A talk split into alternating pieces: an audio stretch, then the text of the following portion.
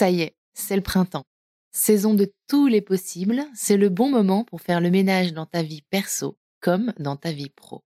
Le moment idéal pour dire ciao à ce crush un peu naze, mais aussi pour écouter cette petite voix intérieure qui te murmure tout bas qu'il est temps de retrouver du sens dans ton travail. As-tu déjà entendu parler de Chance? Chance, c'est une communauté d'entraide professionnelle pour t'aider à raviver la flamme de ta vie pro. Laisse-moi te raconter comment ça marche. Ça commence par un bilan de compétences. En seulement trois mois, tu vas pouvoir te reconnecter à tes envies, clarifier tes objectifs et définir une voie professionnelle qui te correspond vraiment grâce à l'aide personnalisée d'un coach professionnel. Ensuite, une fois ton projet défini, tu vas passer à l'action grâce à l'aide de la communauté chance. Elle sera là pour te soutenir et t'ouvrir son réseau, hyper important, pour que tu puisses donner vie à ton nouveau projet. Perso, je trouve ça absolument génial et en plus, c'est pris 100% en charge par le CPF. Alors, crusher de mon cœur, si ce message allume une petite lueur en toi, je te donne rendez-vous sur le site chance.co pour faire le point gratuitement avec un conseiller et n'oublie pas de dire que tu viens de ma part. Si la vie ne vaut d'être vécue sans amour, je crois aussi qu'elle est bien plus belle avec un job aligné avec nos aspirations et crois-moi, je suis très bien placée pour le savoir. C'est pourquoi je suis extrêmement heureuse que Chance soutienne aujourd'hui Crush le podcast. Allez maintenant, place à l'épisode. C'est un tout. Je me dis, mais dans quoi je mets les pieds? J'ai 22 ans, euh, il est plus vieux que mon grand frère, il a moins d'écart avec mon père qu'avec moi. Euh, je vais tomber dans un état de quasi-dépression parce que euh, il y a cette volonté d'aller plus loin, il y a cette attirance, il y a cette volonté de ne vraiment pas faire de mal à mes enfants.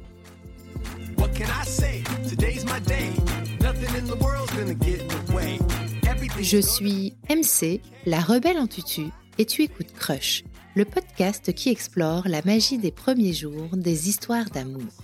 Tous les mardis, je fais la révolution en recevant à mon micro un ou une invitée qui me raconte à cœur ouvert la rencontre qui a un jour bouleversé sa vie. Si tu veux découvrir l'actu et les coulisses du podcast, rendez-vous sur Instagram sur le compte at crush underscore le podcast. Victoria a 22 ans, elle est étudiante et vit encore sous le toit familial.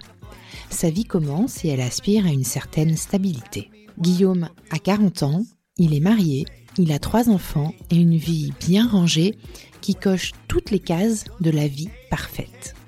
Rien ne présageait qu'ils se rencontrent. Pourtant un jour, leurs chemins se croisent et tout vacille. Tout est remis en question. Comment faire face à un tel tsunami? Comment faire face à une rencontre qui chamboule tout? La vie que tu t'es construite, tes valeurs, tes idées, ta conception du bien et du mal. Est-ce vraiment une bonne idée de s'engager dans une relation amoureuse incertaine, malgré son lot d'obstacles, de doutes et de peurs? Bienvenue dans ce nouvel épisode de Crush, prendre le risque de l'amour.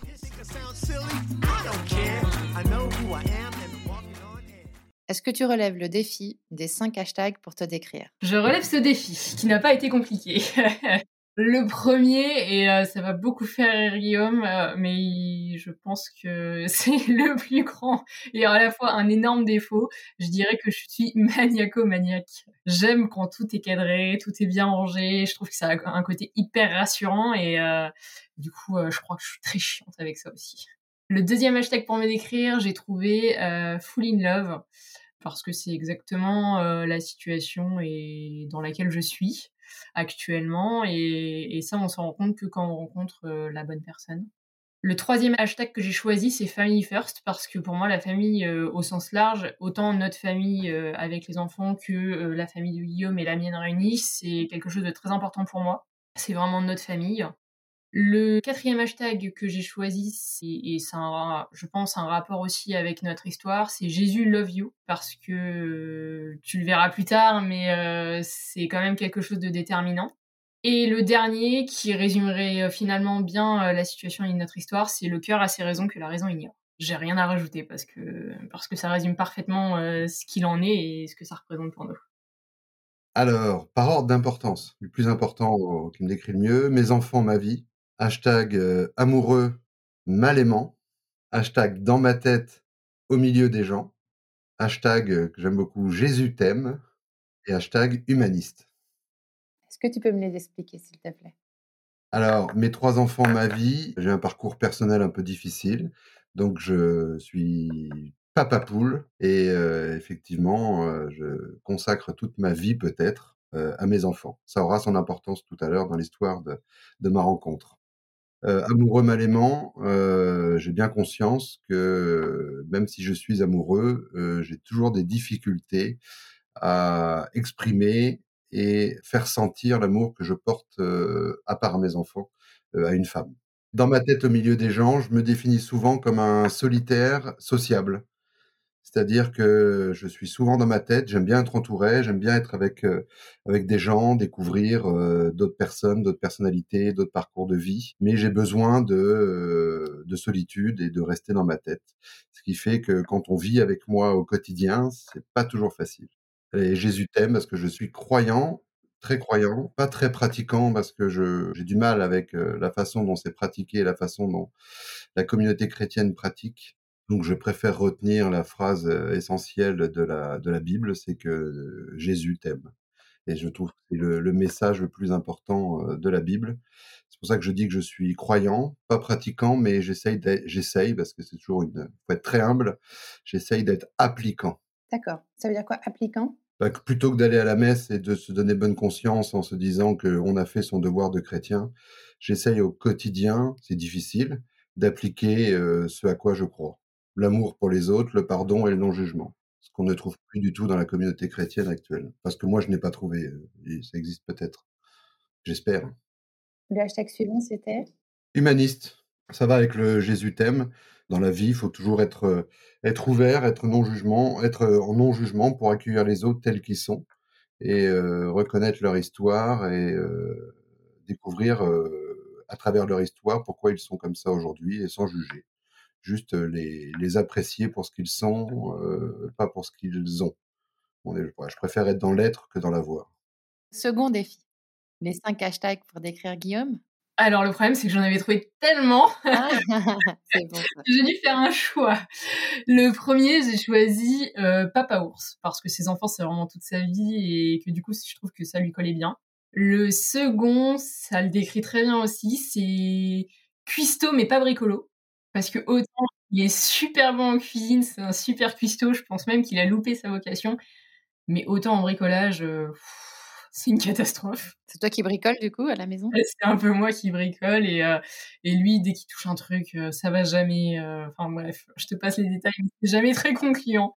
Le troisième, j'avais mis bon vivant, épicurien, parce que c'est aussi ce qui nous rapproche. il aime bien recevoir, faire des bons repas, ouvrir une bonne bouteille. Et je trouve que c'est vraiment un point commun qu'on a et aussi un point qui le décrit parfaitement il est toujours ok euh, pour partir euh, boire un verre. Enfin, c'est plutôt sympa. Le quatrième hashtag j'avais mis peu pratiquant mais profondément croyant. Guillaume, c'est quelqu'un qui pratique pas vraiment, mais qui dans la vie de tous les jours euh, applique beaucoup les choses auxquelles il croit. Et en cinquième, après Papa Ours, j'avais mis le sens de la famille parce que là, ses enfants, il a un sens de la famille. Enfin voilà, je, trouve que dans sa vie, ça a une importance capitale et du coup, je trouvais que ça le décrivait bien aussi. Est-ce que c'est une référence à la chanson de Grand Corps Malade? C'est rigolo que tu me dises ça parce que c'est une chanson que j'ai découverte il y a euh, un truc comme une semaine. C'était dans mon flow et je tombe sur cette chanson et je la mets en boucle et je me dis waouh, ok. Je la partage à vraiment ma famille et du coup je l'ai envoyée à Guillaume, à mes deux frères, à mon père et tout. Et je me suis dit ah ouais mais c'est ça en fait. Et cette chanson, j'ai découverte il y a une semaine et j'ai déjà dû l'écouter en boucle dans ma voiture, euh, je sais pas, une centaine de fois. C'est un peu moins philosophique, euh, c'est plus euh, sur le sentiment. Euh, le premier, toujours par ordre d'importance, hashtag une belle princesse intelligente, hashtag elle sait donner de l'amour, hashtag maniaque à en être consciente, hashtag je suis un peu trop enfermé dans moi-même, ce qui me correspond aussi, et hashtag, hashtag le même Jésus t'aime. D'accord. Elle est aussi croyante. Elle est aussi croyante, oui, oui. C'est une des choses qui m'avait frappé à notre première rencontre. Est-ce que tu peux me raconter, avant de rencontrer Guillaume, quelle était ta vie? Qu'est-ce que tu faisais? Tu avais quel âge? Comment se passait ta vie de tous les jours? Est-ce qu'il s'était passé quelque chose de particulier dans ta vie à toi à ce moment-là? Alors, quand j'ai rencontré Guillaume, j'avais 22 ans. J'étais en études supérieures. Je vivais encore chez mon père. Je faisais des études par le biais du CNED, par correspondance. Et je travaillais à côté et notamment, j'étais pas mal engagée politiquement. Donc je faisais mes études et en parallèle, j'étais pas mal engagée, j'étais élue dans ma commune. Je vivais avec mon père, mes frères, enfin, une petite, petite vie d'étudiant, quoi. C'est pas commun hein, d'être engagé politiquement à 22 ans? Ah, plus commun qu'on ne le pense. Enfin après, peut-être parce que je fréquentais aussi des gens qui étaient engagés et du coup qui avaient potentiellement mon âge, mais si, si, si, moi je suis tombée dedans, je suis tombée dedans en 2017. À cause de quoi? À cause d'un discours euh, qui m'avait beaucoup marqué, euh, et notamment, euh, moi j'ai un, père qui n'est pas français, qui est étranger. Et voilà, et dans ce discours, la personne disait qu'en gros, bah, on pouvait se sentir plus français que certains Français, même en étant qu'à moitié français. Et je, m'étais beaucoup retrouvée là-dedans. Donc c'est pour ça que je me suis intéressée de plus en plus à la politique et que j'ai fini par, par tomber dedans, un peu comme dans la potion magique J'ai rencontré Victoria il y a une dizaine d'années à peu près. Ma vie était une vie bien réglée. J'avais rencontré, j'étais marié, euh, j'avais trois enfants, deux garçons, une fille. La dernière avait à l'époque une dizaine d'années et l'aîné avait 15 ans, à peu près 15-16 ans. Et c'était une vie bien rangée. Euh, professionnellement, nous étions confortables, financièrement aussi. les enfants, aucune difficulté. C'était une vie bien rangée, avec une maison, propriétaire, le jardin, pas de chien. Hein. il manquait le chien dans le, le tableau idéal de la famille. Des enfants aimants qu'on aimait tous les deux beaucoup. On s'entendait bien, jamais de disputes mais euh, avec mon caractère euh, que je décris tout à l'heure, enfin ma personnalité surtout, quelqu'un assez solitaire, qui ne sait pas euh, montrer euh, l'amour, d'une part, donc des relations un peu pas conflictuelles du tout, mais euh, usuelles, habituelles. On est dans une routine, un quotidien, et j'ai absolument horreur de la routine et du quotidien. Ça me stresse, ça m'angoisse de faire tous les jours la même chose ou ou d'avoir un schéma répétitif. ça m'angoisse terriblement. Donc je cherchais à faire toujours plein de choses différentes et notamment euh, dans mes entre guillemets loisirs, je m'investissais beaucoup en politique. J'avais un ami, un ami, alors pas moi directement, mais j'avais un ami, j'ai un ami toujours hein, qui est très investi en politique et que je suis, que je conseille, il me fait confiance, on travaille tous les deux et euh, par rapport à ses objectifs et ses envies de, de politique, ben, je l'accompagne euh, au quotidien. Qu'est-ce que tu faisais comme job à ce moment-là, Guillaume? C'est peut-être toujours le même aujourd'hui? Ah, c'est toujours le même. J'étais déjà chef d'entreprise. Ça faisait 2-3 ans que j'avais créé mon entreprise que je dirigeais. C'est quoi comme type d'entreprise? Alors, c'est une entreprise qui est en lien avec les RH, les ressources humaines, principalement dans l'aéronautique. Et donc, euh, pour euh, animer un peu ton quotidien, cet ami allait t'emmener avec lui dans ses aventures politiques. Alors voilà, alors je l'accompagnais euh, sans cesse, ce qui prend beaucoup de temps, parce que la politique prend énormément de temps. Et nous étions la veille d'un 14 juillet, je crois, donc sur un pont. il faisait beau. Il avait invité Bruno Le Maire à rencontrer les adhérents de notre parti politique pour une réunion publique avec Bruno Le Maire. Sauf que nous étions un 14 juillet, donc il y avait peu de d'adhérents ou de militants, ce qu'on appelle des militants qui donnent de leur temps au quotidien pour l'aider. Donc il m'avait demandé de venir et j'étais un peu tout seul, donc il a appelé euh, un ami euh, qui était beaucoup plus jeune que nous. Euh, il lui avait demandé de venir nous aider. Moi, je rentrais de vacances. je rentrais d'une semaine au Baléares avec une, avec une copine et euh, je retrouvais un, copain de collège euh, pour euh, se faire un petit pique-nique. On a la chance d'habiter en bord de mer et en fait, on, était allé s'acheter une petite bouteille, de quoi grignoter et boire un, un, petit verre. Et du coup, voilà, on a commencé notre pique-nique. On était bien, il faisait beau, on avait la plage à perte de vue. Et il reçoit un coup de téléphone d'un élu local qui lui demande s'il accepte de venir l'aider en fait pour installer des chaises dans une salle parce qu'il devait y avoir un meeting avec un, une personnalité euh, politique bien connue. du coup, on était là, on était, bah, on est bien quand même, on est en bord de mer, euh, on est cool. Mais on s'est regardé, on s'est dit bon allez, il faut aller filer un coup de main. donc on a vite fini notre petit déjeuner idyllique et, on est allé filer un coup de main et c'est là que j'ai rencontré Guillaume. Donc on se retrouvait une heure ou deux avant pour préparer la salle, préparer les petits fours. J'étais tout seul, donc et notre ami commun arrive accompagné d'une jeune fille. C'est comme ça que nous nous sommes rencontrés pour la première fois. Donc nous avons installé, préparé la salle et préparé la venue de, Bruno Le Maire avec mon ami et Victoria qui est restée en retrait qui restait seule, assez isolée des autres, qui était, que, à mes yeux, très jolie. J'ai tout de suite remarqué. Elle m'a tout de suite attiré sur ce côté mystérieux. je ne la connaissais pas du tout. Elle ne s'était pas présentée. notre ami commun ne nous l'avait pas présentée. Donc, je restais avec cette, ce mystère, cette jeune personne qui m'attirait beaucoup par son physique et par son sa personnalité, ce qu'elle dégageait. Elle semblait très sûre d'elle tout en étant très mystérieuse. La première fois, on ne s'est pas du tout parlé. Je ne savais pas qui c'était. Donc on arrive dans cette fameuse salle, on installe, etc. Et puis après, le meeting commence avec les quelques papy mamies du coin. On les laisse se faire et nous on restait pour pouvoir en fait bah, tout remettre en ordre après la réunion.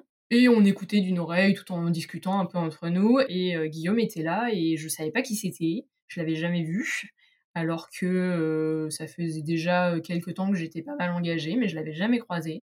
Et je pensais pas qu'il était du coin, je pensais que c'était un, je sais pas, un parlementaire qui était là avec son, son élu. Je le vois, et je me dis, ah, ce mec, il est intriguant quand même. Pourquoi? Je sais pas, il dégageait quelque chose, j'arrive pas à, le, à mettre des mots dessus, mais je sais pas, je trouvais qu'il dégageait quelque chose qui était intrigant, attirant, mais je savais pas quoi. Une fois que le meeting est passé, ben, il faut tout ranger. Donc nous avons tout rangé, toujours avec Victoria. On s'est pas parlé, hein, on s'était pas forcément parlé, on s'est pas vu. Moi, je suis un côté assez timide. Euh, Victoria est aussi euh, assez timide, et euh, je pensais que c'était la nouvelle petite amie de notre de notre ami qui l'avait emmenée. Tu l'envisages comment à ce moment-là, lui? Ah, Pas du tout. Ah, pas du tout. Oui, tu l'envisages pas comme un. Absolument pas. je suis là, j'ai 22 ans, je sais pas quel âge il a, mais je sais qu'il est plus vieux l'envisage absolument pas. Je me dis juste, ah, c'est rigolo, je l'ai jamais vu, il est un peu intriguant. Euh, il a quelque chose qui me, qui m'attire, mais je sais pas quoi. Le, meeting se termine, vous vous parlez pas le meeting se termine, on ne se parle absolument pas. Je repars en voiture avec, euh, avec l'ami avec qui j'avais déjeuné, et ça s'arrête là. Chacun repart de son côté, et dans la voiture, euh, on fait un petit débrief de qui, qui était là, etc. Et moi, je, lui demande, mais je lui dis, ah, mais ce mec-là, en costume noir, jamais vu, je l'ai jamais vu. Euh, c'était qui, tu sais et, il me dit, ah bah oui, moi je le connais bien, euh, c'est Guillaume. Il est élu à côté de Bayeux. Du coup, je me dis, ok. Donc, vois, je me dis, bah, c'est rigolo, je l'ai jamais croisé. Et ça s'arrête là, parce que je, je voilà, je, je, voulais pas aller, enfin, poser plus de questions, euh, mais bon, j'avais un prénom. Ma première question était de, de, demander à mon ami Cédric, lui, qui était cette jeune fille. Il ne la connaissait pas, il ne l'avait jamais vue, etc. Donc forcément, j'ai tout de suite envoyé un SMS à Gabin, qui était l'ami commun qui, avait emmené Victoria, pour savoir exactement, sans avoir l'impression de lui poser directement la question, je lui ai posé la question de savoir qui était cette charmante nouvelle petite amie qui ne nous avait pas présentée. Il m'a répondu que ce n'était pas sa, sa, petite amie, ce qui me surprenait aussi parce que notre ami en question était homosexuel mais je l'avais déjà connu avec des avec des copines, donc euh, c'est là qu'il m'a confirmé en rigolant que non, ce n'était pas sa petite amie, c'était une amie d'enfance. Toi, tu fais quand même le geste d'envoyer ce SMS alors que tu es marié. Qu'est-ce qui te pousse à faire ça, tu crois?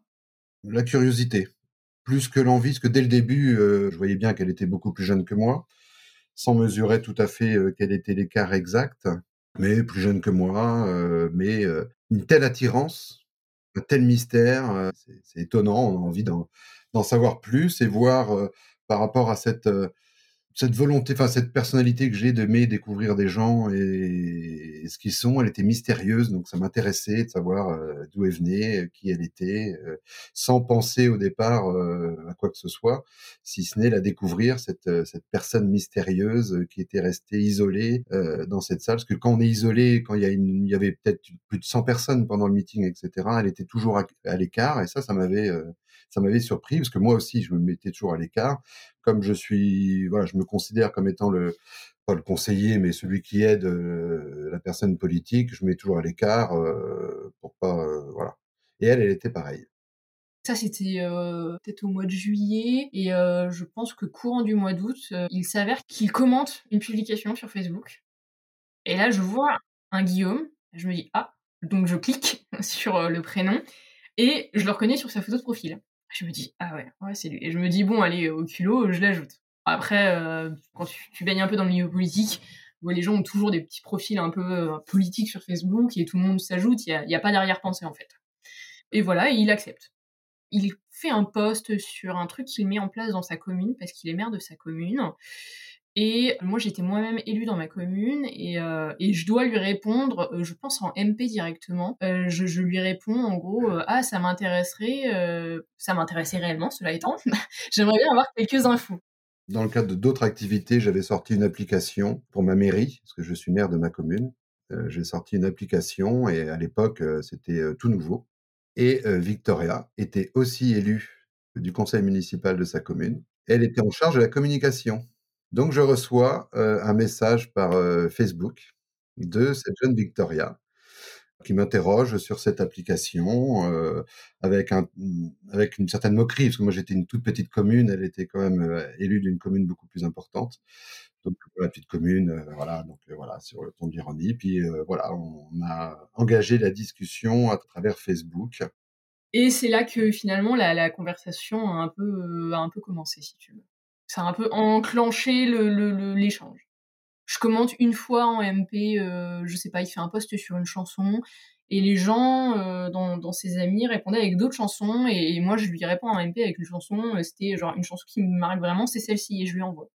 Et il me dit un truc comme mais pourquoi en MP Elle est superbe, t'aurais dû la partager. je lui dis bah non non, euh, en MP c'est très bien quoi. Je voulais pas vraiment m'afficher. Euh. Elle a piqué ta curiosité quand même en étant un peu comme tu dis enfin la, la, dérision et l'humour, ça t'a plu ça aussi je pense. Oui oui, la dérision, l'humour, qu'elle soit intéressée euh, par la politique. Vu que moi, c'était une, une de mes grandes passions. Et au fil des discussions, je me suis rendu compte qu'elle avait ce côté alors pas mystique parce que souvent euh, c'est un peu dévoyé comme terme, c'est un peu mal interprété, mais ce côté mystérieux.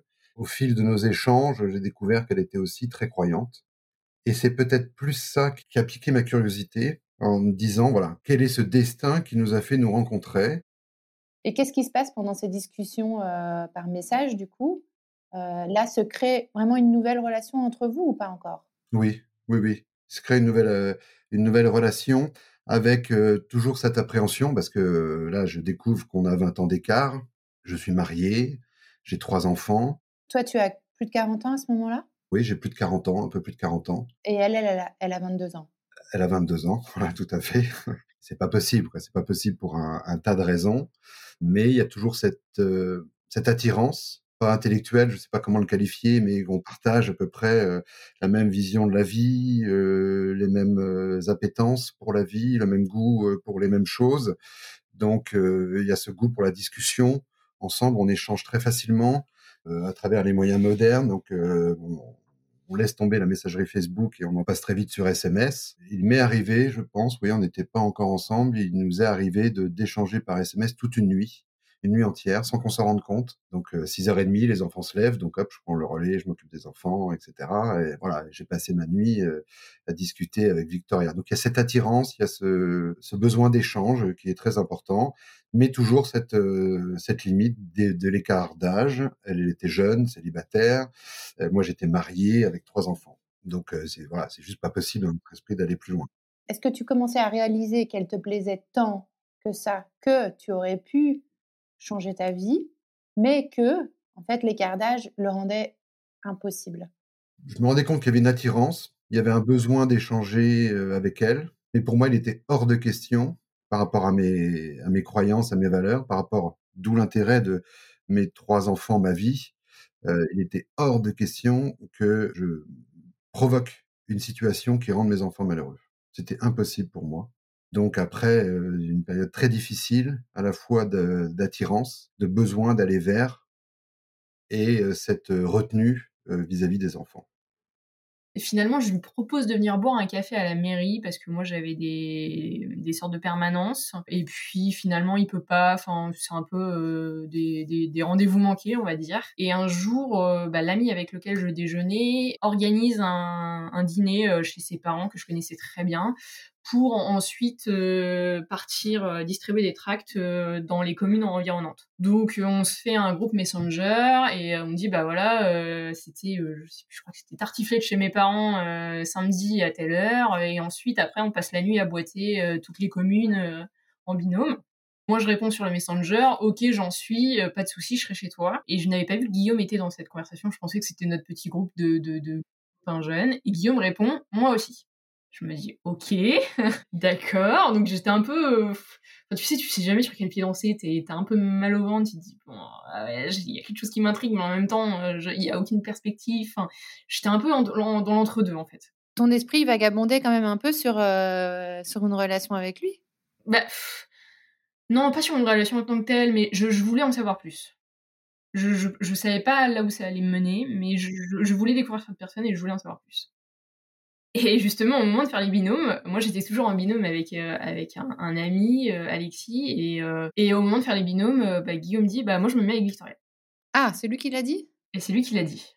En gros, il a gentiment dégagé Alexis pour, pour se mettre avec moi, ouais. Et donc, du coup, on a passé toute une nuit à tracter ensemble.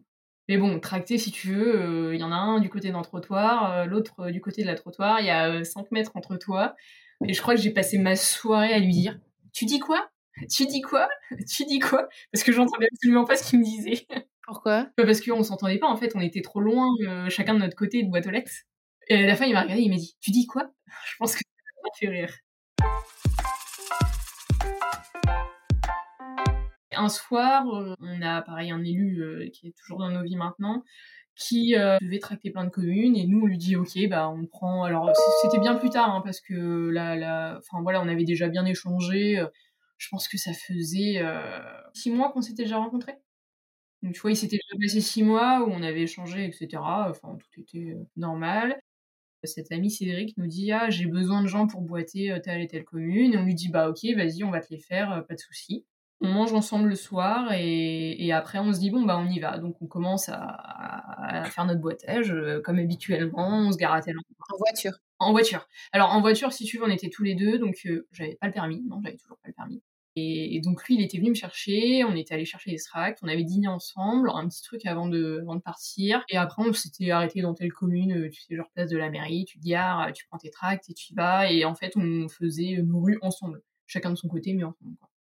À ce moment-là, euh, Victoria, toi, dans ta tête, par rapport à lui, t'es comment? Ah, je suis paumée, moi. Je suis paumée parce que je, je, je, je sais qu'il a trois enfants, je sais qu'il vit encore avec euh, son épouse, qui était son épouse à l'époque. Je, je, sais aussi, parce que je l'ai compris, que en fait, euh, ils vivent ensemble d'un commun accord pour les enfants. Mais voilà, moi je suis, je suis là, j'ai 22, 22 ans. Euh, dans ma tête, c'est un peu Bagdad, quoi.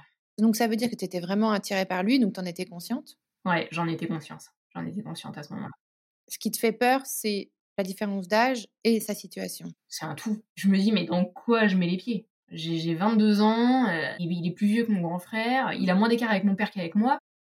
Euh, je vais tomber dans un état de quasi-dépression parce que euh, il y a cette volonté d'aller plus loin, il y a cette attirance, il y a cette volonté de ne vraiment pas faire de mal à mes enfants. Ça, c'était quelque chose de voilà. Et donc c'est mon médecin traitant un jour qui m'a dit parce que voilà, il m'a dit mais Guillaume, il faut que tu te rendes compte, euh, tu te rendes compte de l'évidence. Tu n'es plus amoureux de ton de ton épouse, tu es attiré par quelqu'un d'autre. Euh, c'est où tu gâches ta vie ou tu te laisses aller à tes sentiments. Sans médicaments, ma thérapie, ça a été un soir d'annoncer à mon épouse que je ne l'aimais plus. Est-ce que c'était ma rencontre avec Victoria qui était un révélateur de cet état de fait?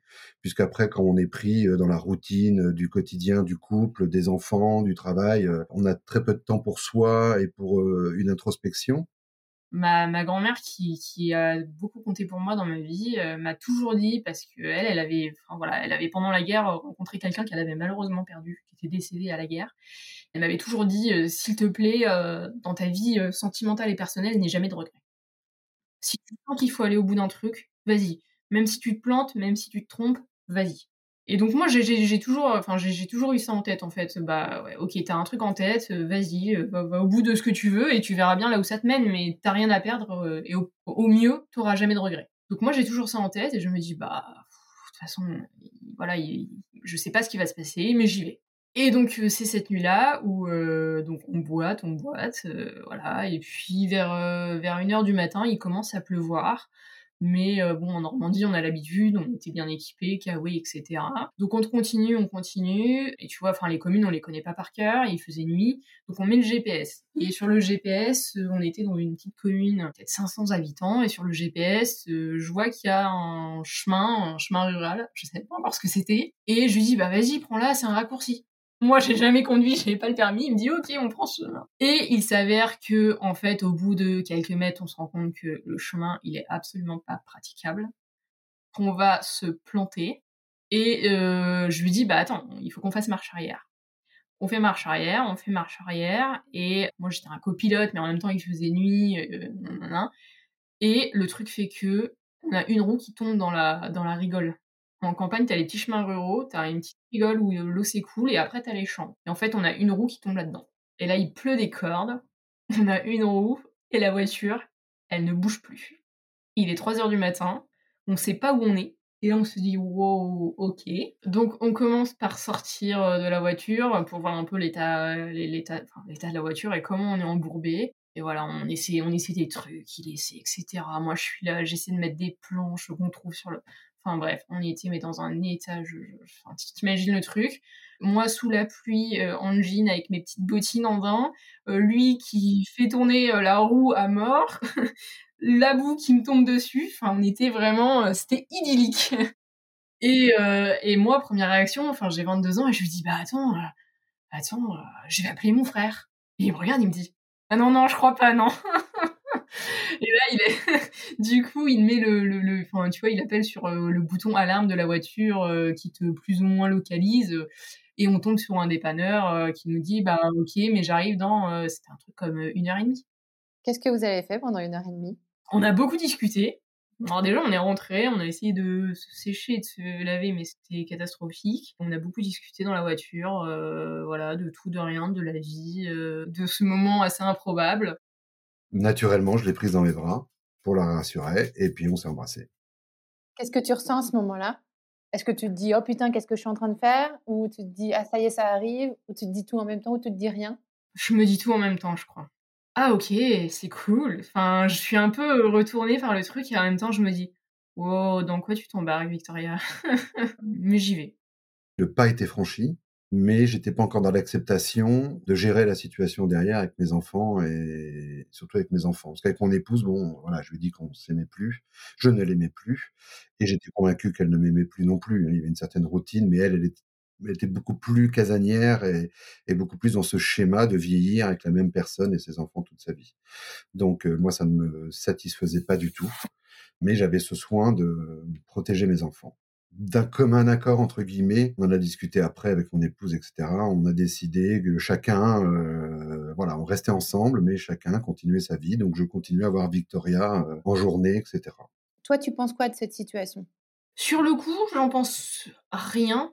En fait, je, je vis mon truc pendant quelques mois et parce qu'en fait t'es un peu dans le truc euh, donc tu te vois tu te poses pas trop de questions tu vois tu vis le truc à fond et il va se passer plusieurs mois, et au mois, euh, je crois que c'était au mois d'août, je pars une semaine euh, avec euh, mon diocèse à Lourdes. Je suis là pour aider les personnes malades et handicapées en fait pendant une semaine.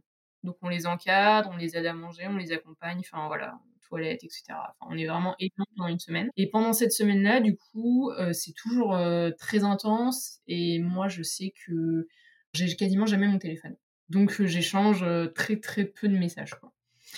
Et à la fois, je me pose énormément de questions du coup. Parce que, parce que t'es loin, parce que voilà, t'es avec plein de monde, parce que t'es dans ton truc, et en même temps tu penses à ce qui t'attend euh, à ton retour, et, et là je suis paumée.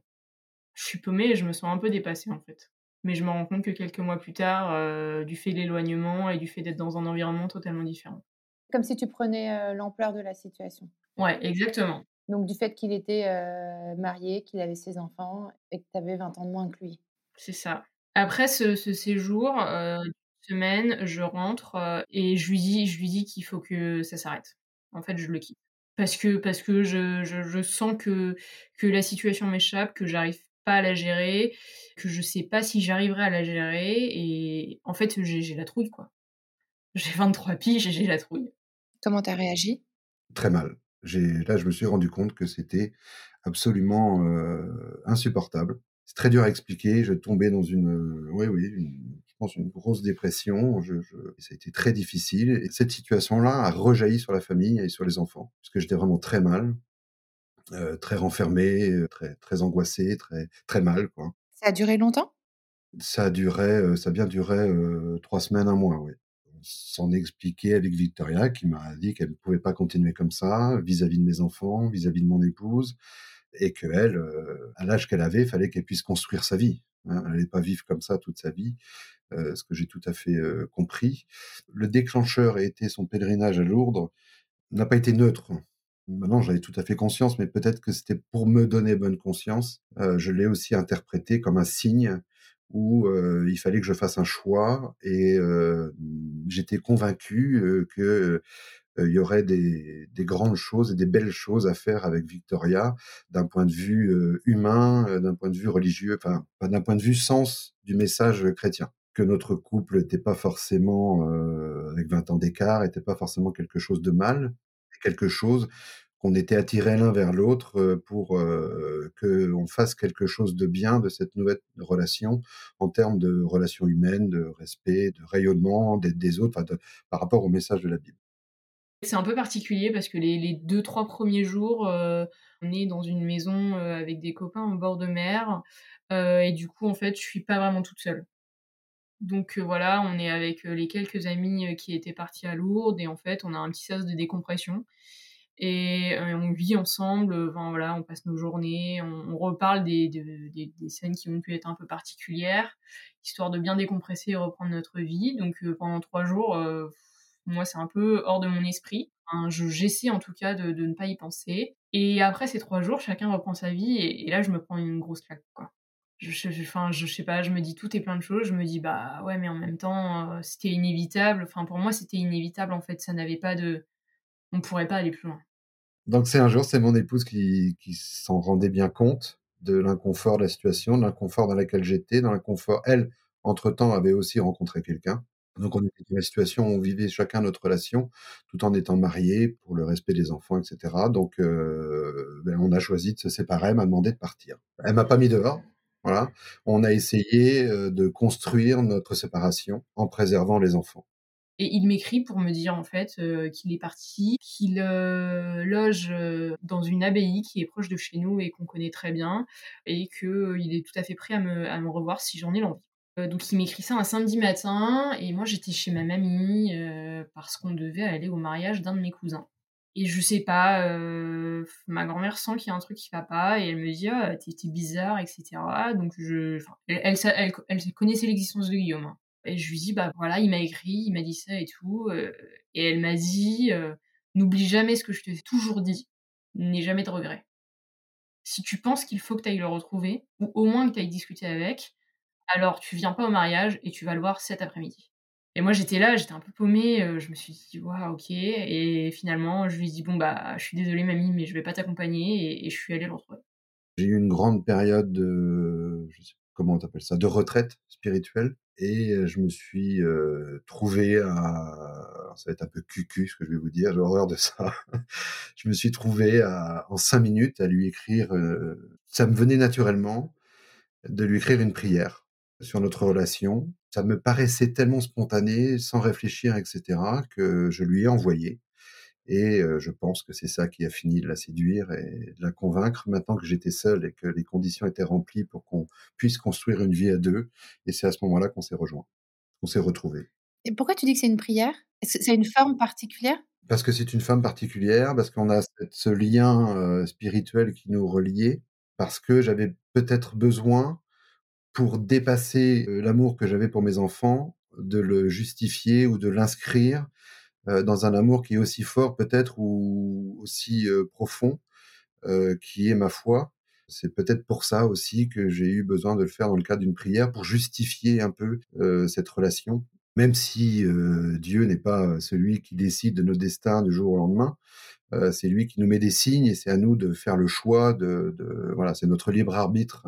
C'est ça que j'aime dans la religion, c'est qu'on garde notre libre arbitre tout en étant croyant et c'est à nous de faire les choix et c'est un peu une, en quelque sorte de justifier mes choix à travers la religion pour euh, sacraliser et donner un ne pas renoncer parce que voilà étant croyant il y a les liens du mariage et la promesse euh, l'engagement euh, spirituel que je regrettais aussi beaucoup d'avoir euh, rompu pour les enfants. Donc euh, voilà j'étais persuadé je suis toujours convaincu que euh, on m'a mis devant on nous a mis Victor et moi devant un choix à faire et c'est pour ça qu'on est j'avais pris cette voie là et que je la justifiais à travers une prière qui m'est venue quasiment instantanément on a pas mal discuté, on a beaucoup, beaucoup discuté de tout, de rien, de la vie, aussi de choses importantes, de, de la conception de la vie au sens large qu'on avait, de nos projets de vie, parce que c'était quand même important, de ce qu'on attendait de, de, notre futur. Je me suis dit, euh, mais t'es con, t'es totalement amoureuse, arrête de passer à côté d'une histoire euh, parce que t'as peur, euh, parce qu'il il y a de la différence d'âge, vas-y et vis ce que t'as à vivre, et, et c'est reparti. Et là, love story. Et la love story. Lui, il était quand même dans une situation euh, compliquée. Très compliquée, oui. Toi, par rapport à ça, euh, et par rapport euh, à ta religion, ta croyance, tu te positionnais comment? Comment tu vivais le truc? Alors, moi, je le vivais très bien. J'avais pas de soucis par rapport à ça. tu vois, je crois un peu en destin, au destin. Je me dis, bah ok, il a été mis sur ma route. C'est que, c'est que je devais le rencontrer, c'est qu'il devait se passer un truc. Après, par rapport à la religion, ça a été très compliqué, mais surtout quand ça a commencé à se savoir dans le regard des autres, dans le jugement des autres aussi. Parce que malheureusement, euh, certaines personnes qui pourtant euh, étaient très engagées religieusement, on va dire, se sont permis de, de, porter un jugement. Et, euh, et en fait, j'ai, enfin, moi, je sais que j'ai perdu pas mal de potes à cause de ça. Après, je l'ai pas mal vécu, mais je l'ai pas non plus hyper bien vécu. Tu vois. C'est toujours un peu compliqué, quoi. J'ai perdu des références quand même, mais je me suis dit que s'ils n'étaient pas à même de comprendre ou au moins d'entendre ce que j'avais à vivre, c'est que finalement leur croyance elle n'était pas aussi profonde que ce qu'on nous avait enseigné et que du coup euh, bah tant, tant, pis pour eux en fait que moi j'avais pas envie d'être jugée j'avais juste envie d'être accompagnée et enfin clairement le jugement euh, non c'était niette quoi alors euh, ouais j'ai perdu pas mal de potes mais après aujourd'hui je m'en porte pas plus mal donc après ce moment où vous vous revoyez, votre relation donc débute, devient officielle. Donc vous assumez tous les deux. Aujourd'hui, quelle est votre situation? Aujourd'hui, on est ensemble maintenant depuis pas mal de temps. On s'est mariés l'été dernier, ouais. La première consécration, c'est d'être mariés. on s'est beaucoup plus tous les deux, main dans la main. c'est un couple spirituel, ce que je n'avais pas forcément avec mon ancienne épouse un couple beaucoup plus spirituel. Par exemple, on a décidé de se marier. L'année du mariage, on a décidé de faire Saint-Jacques de Compostelle. Donc, on a commencé Saint-Jacques. Moi, dans un schéma de pensée en rapport avec ma, mon histoire. Donc, pour moi, avant de me marier, c'était de faire un chemin de Saint-Jacques, entre guillemets, pour pénitence, puisque je rompais un vœu que j'avais fait devant Dieu. C'est de me demander pardon, de faire pénitence on a recommencé cette année. Ça fait un an qu'on est mariés. J'ai recommencé cette année. Et maintenant, notre, mon désir serait de pouvoir me remarier religieusement. Ce que l'Église interdit tout à fait. Mais j'ai je, bon espoir. Euh, voilà. Tu vis avec ses enfants? Je vis avec lui et ses enfants. Enfin, maintenant, ils sont grands, parce que du coup, vu qu'il y a de la différence d'âge, euh, il a euh, deux fils qui sont en études supérieures et qui vivent chez eux, mais qu'on a le week-end. Il a sa fille qui vit en alternance entre chez nous et chez son ex-femme. Ton rôle de belle-mère, ça a été simple pour toi? Franchement, ouais, parce que, parce que j'ai de la chance qu'il ait des gamins euh, absolument extra. J'ai jamais eu aucun souci avec eux. Ils ont, enfin, ils m'ont jamais dit quelque chose de, parfois dans des relations un peu euh, belle-mère, enfin belle-mère entre guillemets parce que j'aime pas trop ce mot. Il y a toujours des moments où euh, il y a un peu de friction, etc. Et nous, ça n'a jamais existé parce qu'en fait, je pense qu'ils ont tellement été, on a mis tellement de temps à se, à se rencontrer que le terrain a été préparé pendant longtemps, qu'ils ont entendu parler de moi, que moi j'ai beaucoup entendu parler d'eux, Du coup, en fait, la rencontre, c'était hyper stressant pour moi, plus pour moi que pour eux, je pense d'ailleurs. Mais ça s'est fait hyper naturellement et voilà, il n'y a jamais eu de souci en fait. Toi, quand tu repenses à cette histoire, comment tu interprètes cette rencontre? Comment tu interprètes le fait qu'il ait débarqué dans ta vie à ce moment-là? Qu'il y ait eu un défi à relever, cette différence d'âge? Le fait que lui, il était déjà engagé dans une autre relation déjà très avancée? Comment tu interprètes ça, toi? Est-ce que tu as, une façon de l'expliquer? Pour moi, c'est un signe. C'est un signe parce que quand j'ai rencontré Guillaume la première fois, je me posais pas mal de questions. J'étais un peu en introspection sur moi. Je, faisais mes études de, notariat, mais en même temps, je savais pas si j'étais faite pour ça. Et je me posais beaucoup de questions, et notamment de la question de savoir si j'allais rentrer dans les ordres. Donc j'étais vraiment dans cette euh, période un peu particulière où, euh, où j'étais hyper engagée à la fois politiquement mais à la fois euh, dans mon diocèse. Et, Guillaume est arrivé et je me suis dit ok c'est un signe qui me dit que en fait ma vie, ma place elle est, elle est pas là. Elle est pas là où je pense qu'elle est mais elle est peut-être avec lui. Et qu'est-ce qui l'a changé justement? Qu'est-ce qui l'a changé dans la vision que tu as de la vie? La, la, présence de Guillaume à tes côtés? Il a, tout, il a tout bouleversé de toute façon. L'arrivée de Guillaume, l'arrivée de ses enfants dans ma vie, ça a absolument tout bouleversé. J'avais une conception, euh, c'est un peu bête ce que je veux dire, euh, un peu fermée de, ce qu'était la famille, de, de, de l'amour, du couple aussi. Parce que je pense, enfin voilà, je, pensais pas encore que le divorce était possible. Enfin, si, je savais que c'était possible, mais si tu veux, j'en avais une conception particulière. En même temps, j'avais 23 ans, j'avais pas d'enfants, pas de famille à moi réellement, à part ma famille il est venu tout bouleverser en fait en l'espace euh, d'un après-midi d'une rencontre de quelques heures. Et, euh, finalement euh, ça a totalement redessiné la conception de, l'amour en tant que tel que j'avais si tu veux. Parce que quand tu rencontres la bonne personne en fait tu, comprends que c'est la bonne personne et tu te dis parce que avant lui j'avais eu une autre relation et tu te dis ah ouais mais en fait c'était foireux comme relation enfin c'était vraiment tu te dis après coup avec beaucoup de recul que ok, t'as as bien fait de partir parce que cette relation était, était vraiment foireuse. Enfin, moi, en tout cas, j'ai eu l'impression, euh, notamment par, euh, par un, un écrit qu'il m'a envoyé, que, que j'avais trouvé la bonne personne. Une prière? Une prière, oui, tout à fait. C'est le plus beau cadeau que j'ai reçu d'ailleurs. Ça a beaucoup changé de choses dans la vision de ma vie. Déjà, ça m'a libéré un peu, euh, si on est sur le...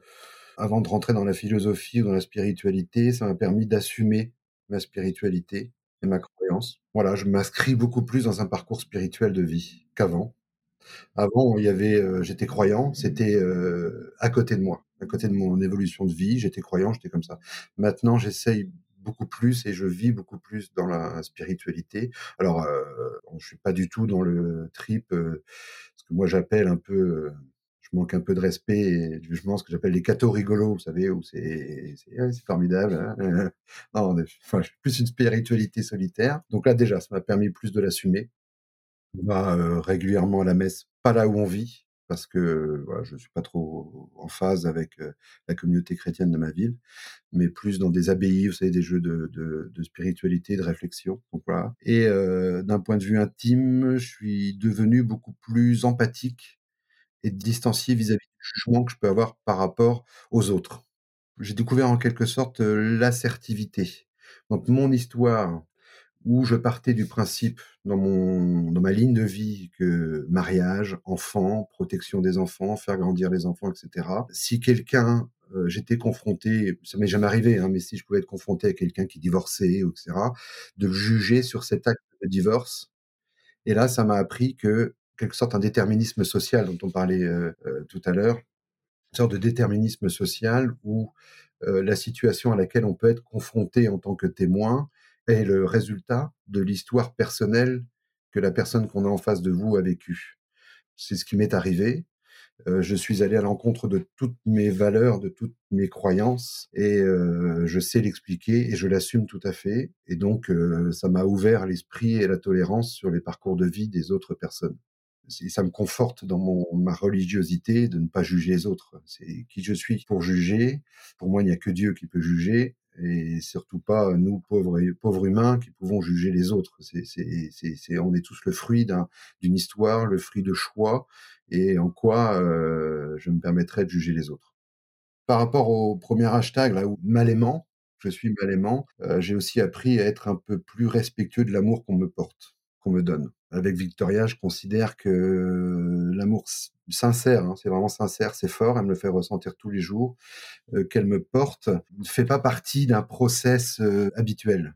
C'est un véritable, pour moi, c'est un véritable cadeau de la vie. parce qu'on est un peu trop pris dans cette côté routinier quand on arrive à la fin des études, on rencontre une, une femme ou un homme, donc bah, on est ensemble au moment où on a l'âge de se marier, donc on se marie, on fait des enfants, on est amoureux, hein, je dis pas qu'il n'y a pas d'amour, hein, mais l'amour fait un peu partie euh, un peu de la routine ou de, l'ustensile qui accompagne notre vie. Là, comme c'est un peu entre guillemets anormal, c'est c'est pas quelque chose euh, qui est dans le cycle normal de, de la vie ou de ce qu'on voit, et comme euh, j'apprends et je découvre le, le, oui la sincérité, la sincérité de l'amour et la force de l'amour que Victoria me porte, ça m'a permis de n'être pas dans un schéma traditionnel, donc c'est vraiment quelque chose que je sacralise et que je respecte, et je suis un peu moins mal aimant, mais toujours quand même.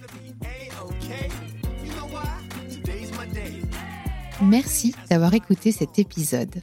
Je compte sur toi pour aller mettre 5 étoiles et un commentaire sur ta plateforme d'écoute favorite, notamment Apple Podcast.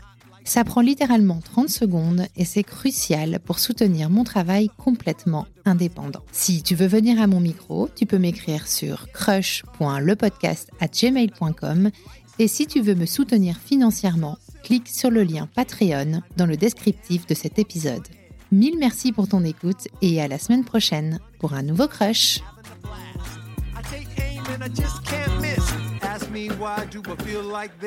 What can I say? Today's my day. Nothing in the world's gonna get in the way. Everything's gonna be.